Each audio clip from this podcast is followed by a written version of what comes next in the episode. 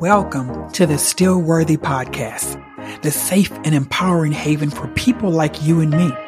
Single, child free women looking to embrace our unique path, celebrate our freedom and independence, and live our best, happiest, most fearless, fulfilling, and kick ass life. I'm your host and sister friend, Sonjia Lioness Mackey, here to guide you on this incredible journey that redefines womanhood and acknowledges your worth irrespective of your marital and family status. Let's get this party started. Hello, hello, and welcome to another episode of Still Worthy. This is a platform where we discuss the topics that are meaningful and relevant to us as single, child free women, a segment of the U.S. population that is growing exponentially. So in the last episode, I discussed the question, why are you still single? A question that I personally don't receive so much anymore, but certainly a question I've fielded in the past and a question many of you may still receive from family, friends, and even strangers. And while I clearly stated my position on that question, that it's no one's business why you're not married, I find the question of today's topic, why don't you have children, exponentially more offensive than why aren't you married? Why is that? Well, first of all, you're going to hear me say this many times. It is none of your damn business. Okay. The decision to have children is highly personal and has absolutely nothing to do with the people asking that question. Like, are you planning on offering free babysitting, setting up and funding a college education account, making bottles, changing diapers? Are you going to sit there and do the new math homework with them? I mean, anything along the lines of having a vested interest in this child that entails you spending your time, energy, money, or other resources. Because if not, then it's really none of your business. If or when someone decides to take on the huge responsibility of bringing another life into this world to care for for the rest of their life. Secondly, that question is the tee up for the judgment police to come in and start doing what they do, proclaiming judgment over your life choices.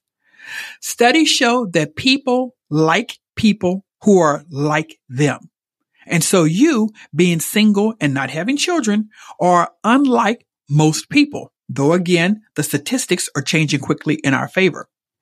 And one of the biggest judgments against child free people is that they're selfish in not having children, which I don't even understand.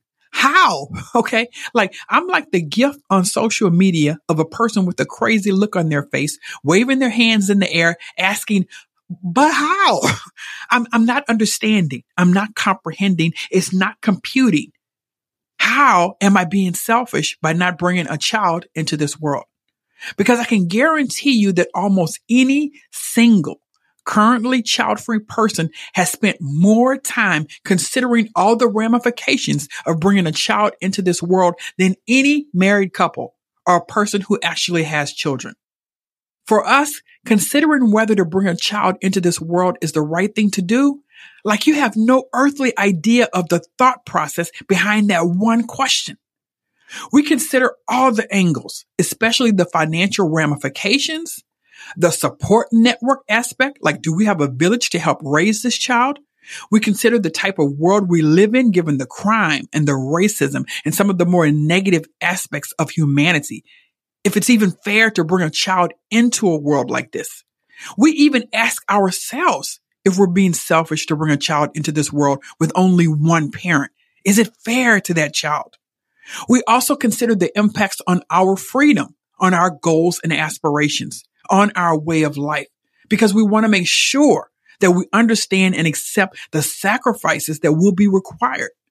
I would bet money that most people on average do not give the same amount of care to the question of having children as someone who is single and currently child free. So those are two reasons why I don't like that question. But here's the clincher that really takes the question over the top for me.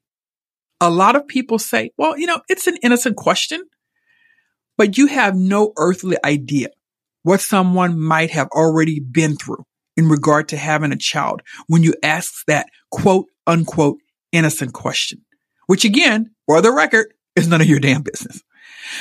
I have three Facebook friends right now who are in a fertility journey, like right this very minute. All three are getting injections that affect their hormones, their moods, their weight. They're going through the process of egg retrieval, assessing the viability of fertilized embryos. They're getting embryos implanted. They're waiting on pins and needles for good news, you know, that it took, that they're pregnant, that they're finally going to have the baby they've been working toward. They're going through the journey. And you don't know the cost or toll that that journey has taken on them, not mentally, emotionally, financially, relationally, like within their marriage or with their partner, you don't know. And because you don't know, when you ask what seems like an innocent question to you, you actually end up inserting foot into mouth with something that comes across as borderline insensitive. And that could potentially dredge up emotions and situations that the person would rather not be reminded of. And that's not even including the scenario of possible miscarriages or stillborn babies that this person might have experienced. My sister-in-law, in fact, has had multiple miscarriages. When you ask that seemingly innocent question, you don't know the history or the background, which is precisely why you should err on the side of not asking the question to begin with. I'm going to share parts of my own fertility journey on the podcast from time to time, but I'll let you know right now that child free was not my first and active choice. Growing up and as a young woman, I envisioned getting married and having children. I went through my own fertility journey with injections and laboratory tests and inseminations in the doctor's office and praying for good news and keeping it together when the news wasn't so good, buying a thimbleful worth of donor sperm for $500 a pop when it was swimming all around me for free wondering if it wasn't easier just to take some guy home from the club or use a turkey baster and inseminate myself. Dealing with the varying reactions of my closest family and friends who knew about my journey. Some very supportive and others so much less supportive than I would have liked or thought that it was stunningly hurtful and distressing. Having internal conversations with myself that literally hurt my brain as I pondered what is it that actually makes a mother? Is it biology? Is it getting pregnant with and actually carrying and giving birth to the child? Or is it something else? Will I still love a child that isn't biologically of my blood? I mean, these were some of the questions that I pondered. I'll never forget hearing the doctor tell me that the next step for me was IVF. She said, it's just not going to happen with your eggs, Sonjia. And she said it in this matter of fact way, as if she was saying, the sun is shining, the sky is blue, water is wet. I mean, it, it was very emotionless to her. Just a reporting of the diagnosis, a status of the medical situation. But to me, it was utterly devastating to hear those words because I had tried to do things the right way according to the fairy tale, which I talk about in one of the other earlier episodes, you know, waiting to be found by Mr. Right, then get married, then have a child. Only Mr. Right never showed up. He never found me, which threw off the timing of everything else. And by the time I realized that and woke up and decided to do something on my own, it was too late. And I felt duped.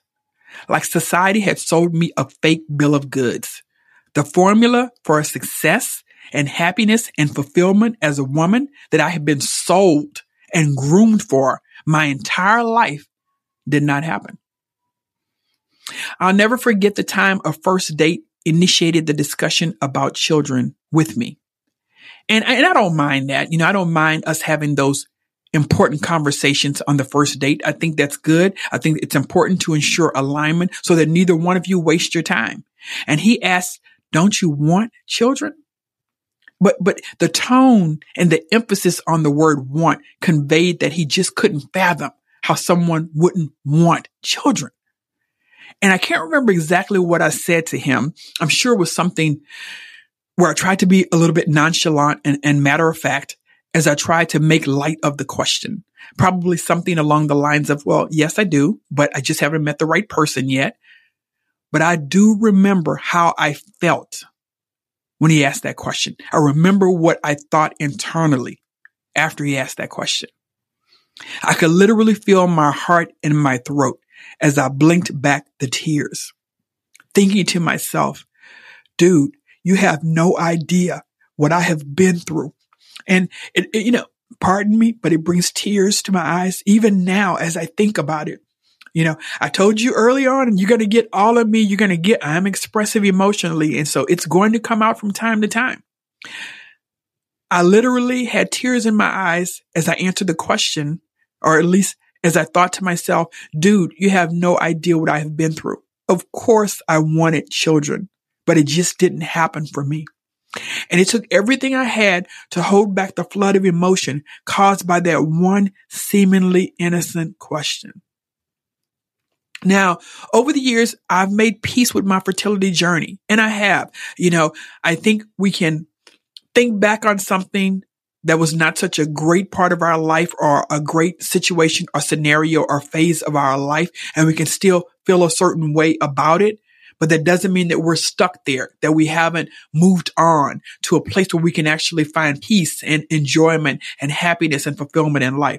So I've made my peace with what happened back then but it doesn't mean that I don't still have some emotion around it.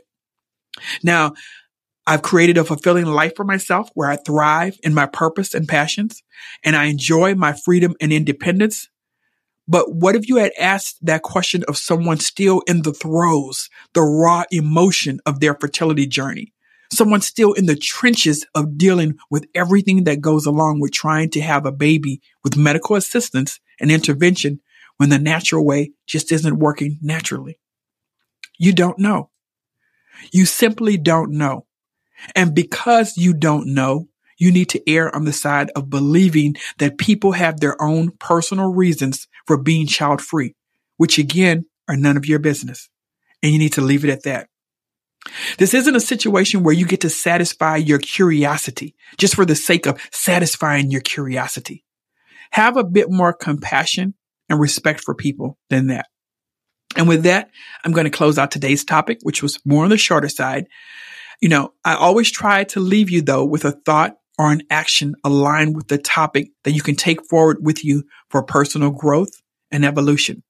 But perhaps also to improve the friendship or relationship that you have with a single child free woman in your life or to not offend a new single child free woman that you might have met. I would simply ask that you just file away in the back of your mind some of the things I've said here today and that you remember them if and when you're ever curious and tempted to ask someone that question. What is seemingly innocent to you might carry a host of emotion and trauma for the person you're asking. You may be picking the scab off of a wound that is just not healed yet. So don't. Just don't.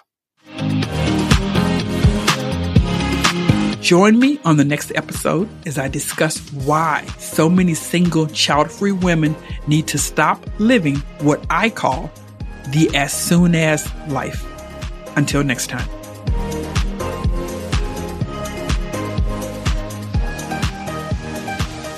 You so much for tuning in to the Still Worthy podcast. Be sure to subscribe to the podcast so you don't miss a single episode. Share it with family and friends who would enjoy and benefit from these insightful and increasingly relevant conversations. Follow us on social media to connect with an amazing community of single, child free women.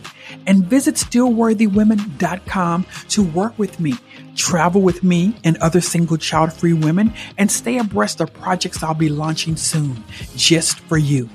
I hope today's topic encouraged you to view your lifestyle with a fresh, exciting, and empowering new perspective. And I can't wait to have you join me for the next episode. Until then, remember that your life choices are valid, your journey is beautiful, and your worth is immeasurable.